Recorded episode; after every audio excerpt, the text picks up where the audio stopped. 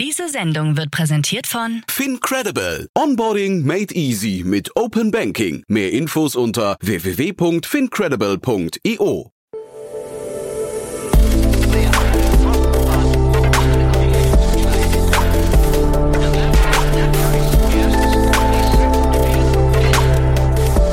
Startup Insider Daily Interview.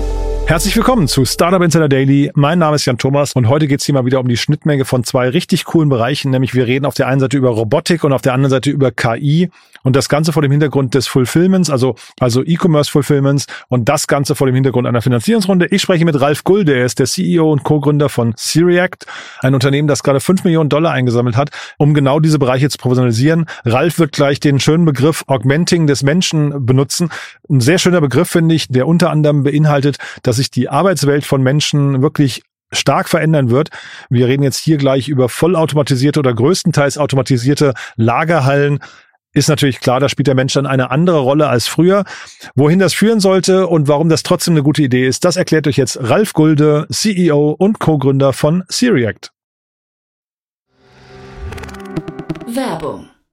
Hi, hier ist Nina aus dem Content-Team von Startup Insider. Vielleicht hast du es ja schon gehört, wir haben endlich neben unserem Hauptkanal Startup Insider nun auch separate Kanäle für unsere verschiedenen Formate eingerichtet. Wenn du zum Beispiel nur unser tägliches Nachrichten-Update Startup News hören möchtest, kannst du ab jetzt ausschließlich den Startup News-Kanal abonnieren. Gleiches gilt für Investments und Exits, Startup Spotlight und alle anderen Formate, die zukünftig kommen werden. Die volle Ladung Startup Insider, also alle Formate, gibt es natürlich weiterhin hier auf dem Hauptkanal. Also, um die einzelnen Kanäle zu abonnieren, besuche jetzt startupinsider.de slash insider. Wir sehen uns auf deinem Lieblingskanal.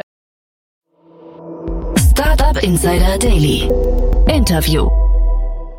Sehr schön, ja, ich freue mich. Ralf Gulde ist hier, C E O und Co-Gründer von Sereact. Hallo Ralf. Hi Jan, freut mich sehr, heute hier zu sein. Ja, cooles Versprechen. Glückwunsch zur Runde erstmal. Herzlichen Dank, ja. Cool. Äh, ein spannender Markt, in dem ihr unterwegs seid. Erzähl doch mal. Äh, genau, bei Sereact bauen wir ähm, K I-Software für intelligente Roboter, um vor allem den Pick-and-Pack-Prozess zu automatisieren in Warehouses. Mhm. Ist, äh, also man hört so, so durch, es geht quasi um die Verlängerung vom E-Commerce, ja? Äh, genau, im Wesentlichen geht es um E-Commerce-Fulfillment. Also stell dir vor, du bestellst was bei einem großen ähm, E-Commerce-Händler wie Amazon, dann stellst du dich die Frage, wie kommt dein Wunschartikel aus dem äh, Regal in den Versandkarton, sodass auf die Reise zu dir nach Hause gehen kann.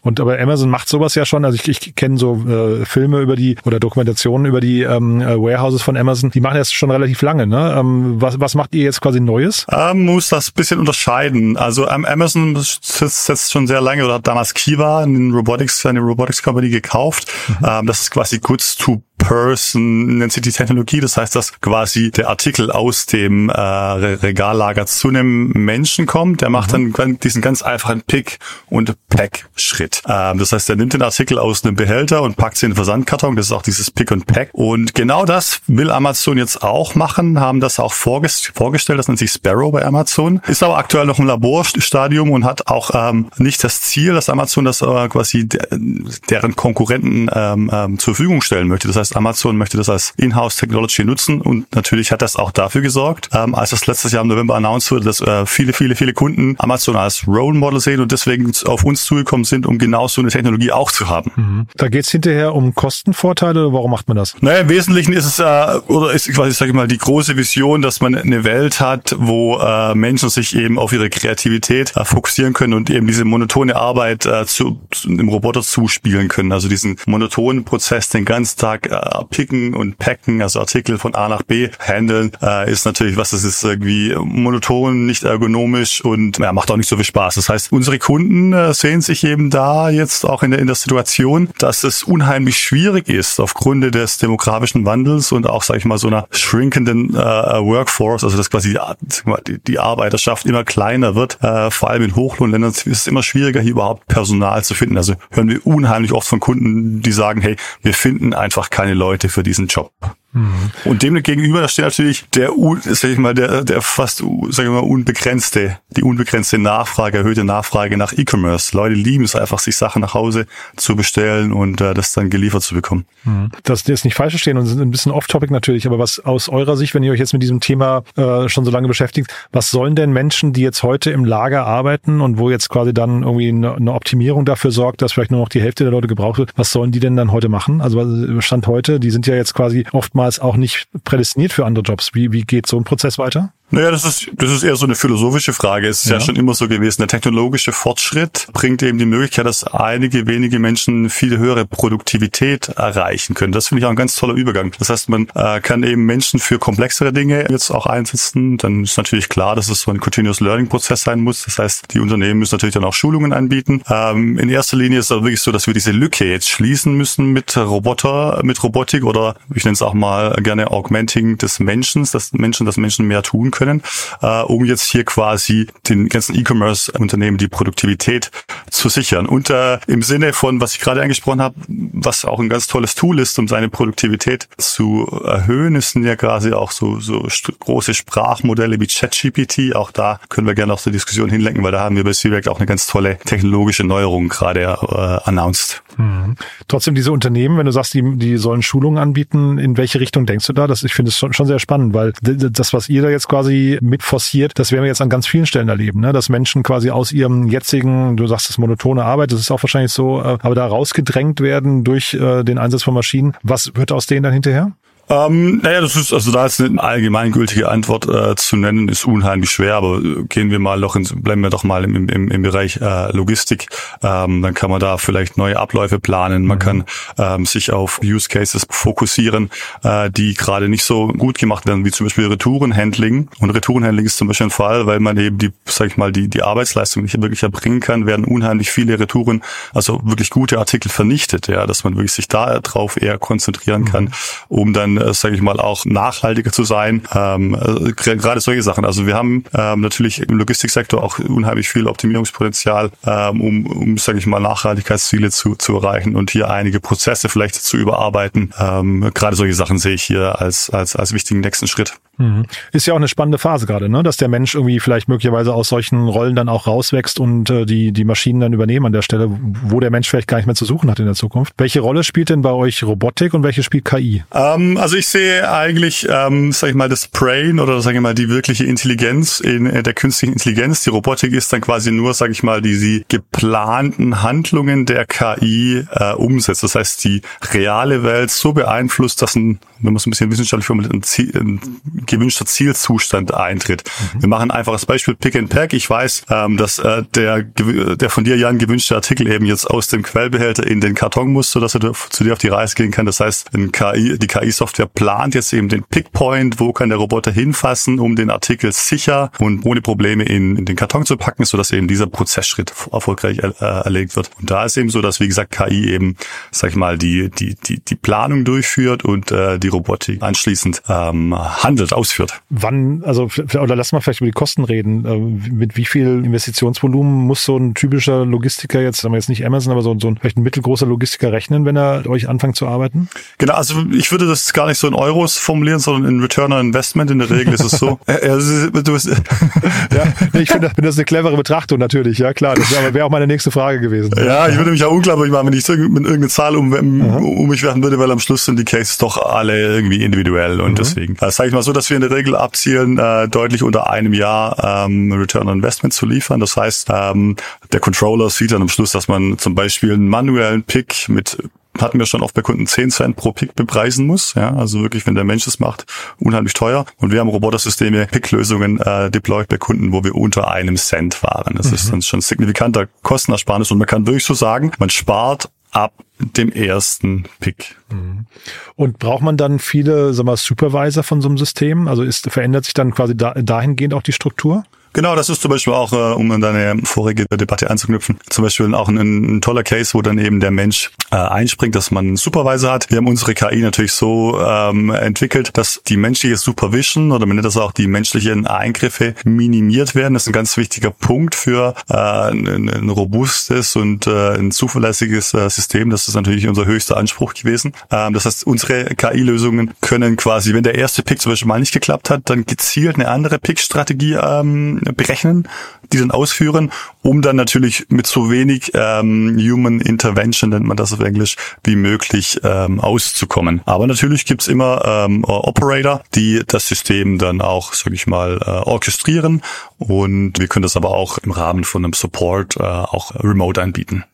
Wir sprechen ja jetzt vor dem Hintergrund eurer Finanzierungsrunde. Ich habe gesehen, Point Nine ist, glaube ich, im Lead mit oder mhm. mit im Lead, im Co-Lead. Ähm, das fand ich ganz spannend, weil Point Nine, äh, vielleicht hat, hat sich das ein bisschen geändert, aber ich habe die wahrgenommen oder verortet als SaaS- und Marktplatz-Investoren. Seid ihr eins von beiden? Ich würde sagen, Sereact ist Software as a Service, ja. Genau. Ah, ach, tatsächlich. Ich hätte, ja, jetzt, ich hätte jetzt vermutet, dass ihr irgendwie im Robotikbereich auch eine Rolle spielt, nein? Also wir, wir, wir unsere Leidenschaft ist Software und wir fokussieren uns auf Software. Also wenn Kunde natürlich von unserer Turnkey-Solution möchte, können wir das über Partner natürlich zu, sagen wir mal, zu hundert Prozent so. gewährleisten, okay. Plus quasi Customer Success, Support ähm, und Support Level Agreement, äh, Agreements. Aber es ist ganz klar, dass wir wirklich die Software fokussieren für die Robotik. Und ich glaube auch, dass die Software den größten Unterschied macht im Bereich der Robotik, ganz klar. Und das heißt aber hinterher, da, dadurch seid ihr auch schnell skalierfähig, ne? Weil also Robotik würde ja erstmal genau. bedeuten, das ist dann halt wieder Hardware und relativ, äh, sagen wir, vom, oder verhältnismäßig träger, ne? Wir haben gesehen, dass Hardware-Startups manchmal ein bisschen eine andere Dynamik haben wie, wie reine Software-Startups. Klar sehe ich das bei Sereact auch so, dass unsere Software eben jetzt nicht irgendwie, zum, also zum Teil schon auch in der Cloud läuft, aber in der Regel auch noch auf einen Roboter, einen lokalen Roboter bewegt. Das heißt, deswegen sehe ich es per se schon als Software Service, aber natürlich so ein bisschen diese Hardware-Komponente immer ähm, mitschwingen wird. Ja. War das schwierig für euch, gerade die Runde abzuschließen? Also das, das äh, klingt jetzt erstmal so, SaaS ähm, ist ja so quasi ein Evergreen-Thema und jetzt K I noch mit drin, müsste ja eigentlich relativ leicht sein eigentlich, ne? Oder?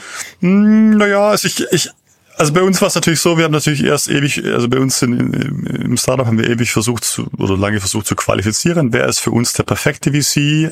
Allgemein kann man die Lage, aber den Venture Capital Markt, aber auch als gerade etwas ähm, schwierig bezeichnen, schwieriges Marktumfeld gerade. Und hat auch gesehen, dass ähm, sowohl Late-Stage-Fundings und auch Early-Stage-V C jetzt stark zurückgegangen sind. Ich glaube, wir hatten letzten Monat einen der schwächsten Monate seit Jahren. Mhm. Ähm, das heißt, wir sind schon sehr froh, dass wir vor allem jetzt ähm, auch noch die Möglichkeit hatten, uns eigentlich auch einen sehr guten V C auszusuchen. Das heißt, da sind wir wirklich mit Point Nine und äh, auch Air Street im Co-Lead wirklich super, super glücklich, dass wir jemand haben, die auf Software as a Service ähm, fokussiert sind, die vor allem aber auch so diese, diese diesen Research-Fokus ähm, auch sehr, sehr gut finden. Ähm, ähm, gerade was wir jetzt machen mit äh, unserer mit PickGPT, wobei wir quasi große Sprachmodelle wie ChatGPT mit unserer proprietären A I-Software äh, fusionieren. Ähm, und aber auch einen V C mit äh, Point Nine und Air Street, die auch den Atem haben. Das war mir immer sehr wichtig. Äh, für, sage ich mal, dieses Robotik-Thema, das eine andere Dynamik hat wie jetzt ein reines Software-Business. Das muss einem einfach bewusst sein und das sollte man auch im, sich im Klaren sein dessen. Und wirklich ganz toll, wir haben uns auch quasi die beide Funds sehr genau angeschaut haben und haben die Chance gehabt, bevor wir gesigned haben, mit äh, mit dem ganzen Point Nine Team auf den Founder Summit zu gehen und habe mit mit fast zweihundert Portfolio-Founder dort gesprochen. Also war ganz toll und hat für uns dann auch die Final Conviction gegeben, dass es äh, der richtige Schritt ist. Muss man vielleicht auch sagen, fünf Millionen Dollar ist die Seed-Runde, also wirklich stattlich. Und wie weit kommt ihr damit jetzt und was sind so die Herausforderungen der nächsten Schritte?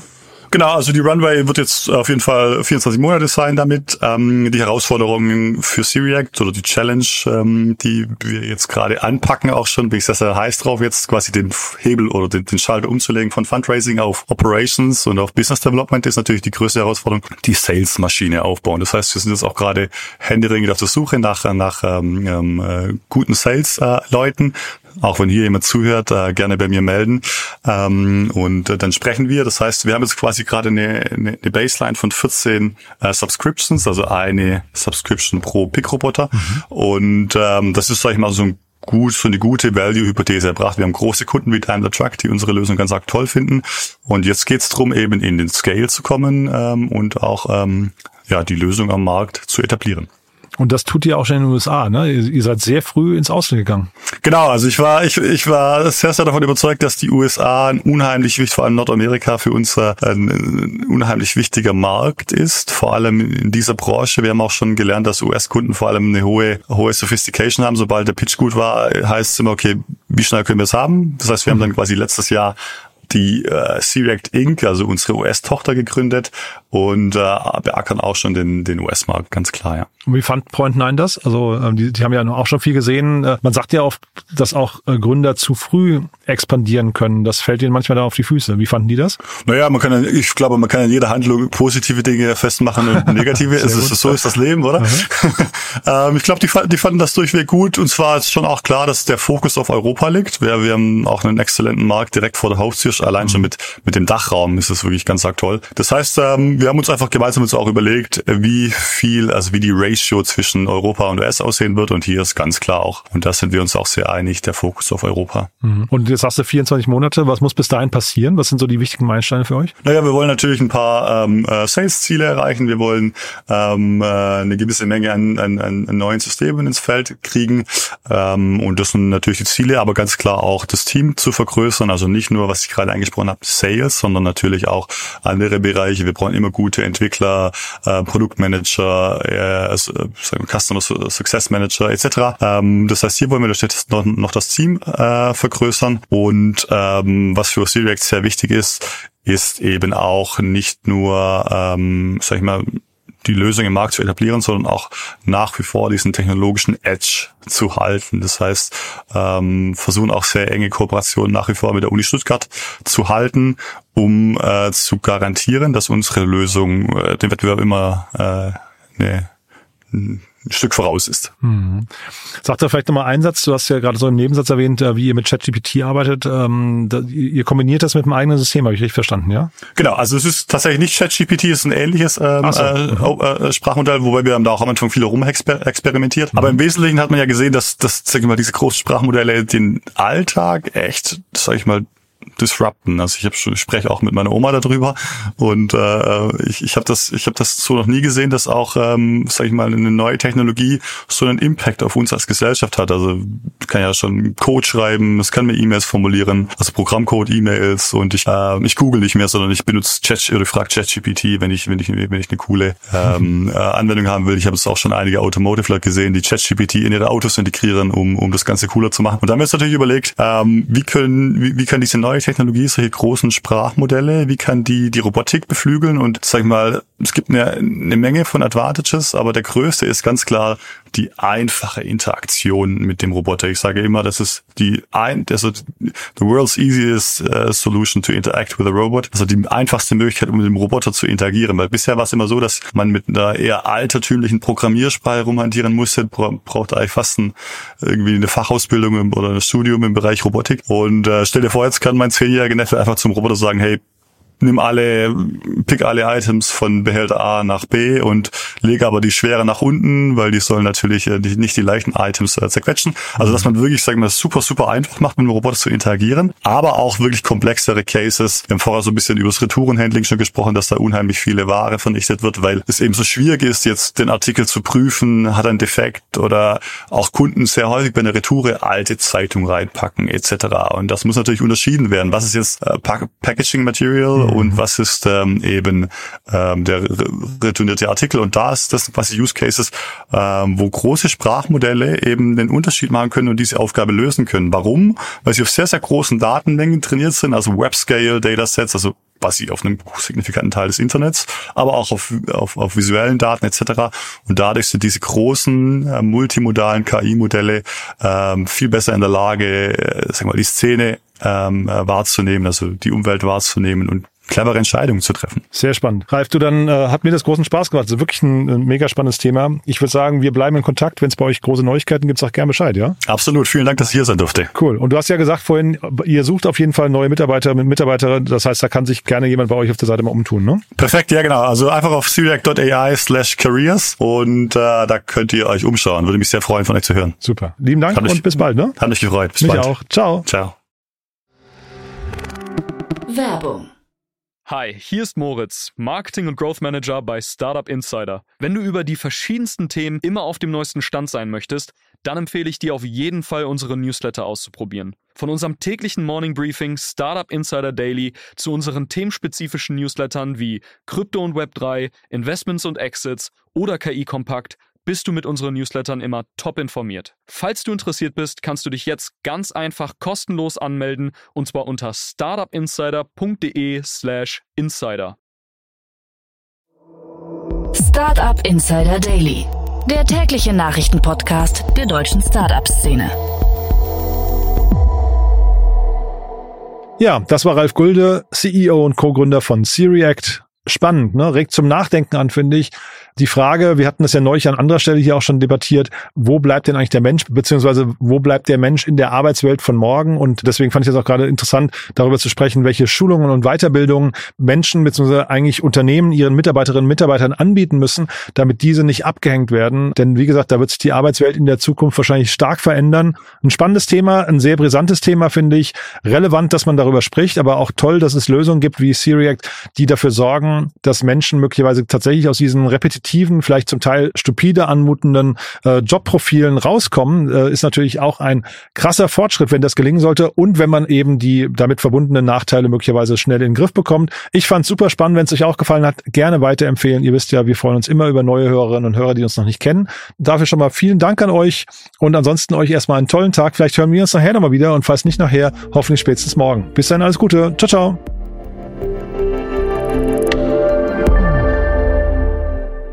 Diese Sendung wurde präsentiert von FinCredible. Onboarding made easy mit Open Banking. Mehr Infos unter w w w Punkt fincredible Punkt i o.